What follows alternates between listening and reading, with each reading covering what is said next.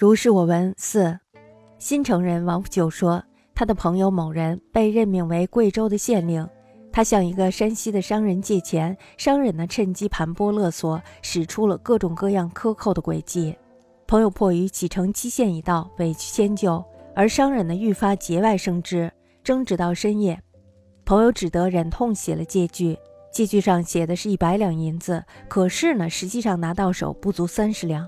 商人离去以后，朋友将银两收进了箱子里，正独自一个人坐着叹气，忽然呢听到房檐上有人说，世上没有这么不公平的事儿，先生实在是太软弱可欺了，让人义愤填膺。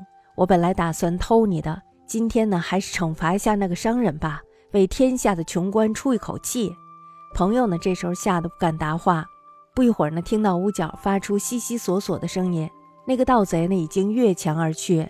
第二天就听说那个山西商人被盗了，箱子里的新旧借据都被席卷而去。这个盗贼真够侠义的，然而也是因为那个商人做事太过分了，他冒犯了造物主的忌讳，所以呢，鬼神巧妙地让他付出了代价。要让咱们看的话，也就是看到了一个有义气的侠盗。其实呢，这里边还有一个庸官。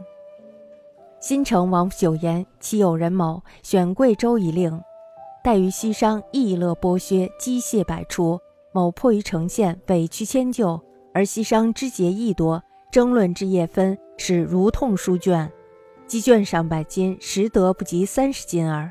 西商去后，持金主妾，方独坐太息。忽闻言上人语曰：“世间无此不平事，公太柔弱，使人愤填胸臆。吾本意来道公，今且一逞西商，为天下穷官吐气也。”某公既不敢答，俄屋角悉所有声，以月圆径去。次日闻西商被盗，并且中新旧借卷皆席卷去矣。此道殊多侠义，然一西商所为太甚，甘造物之计，故鬼神巧使相止也。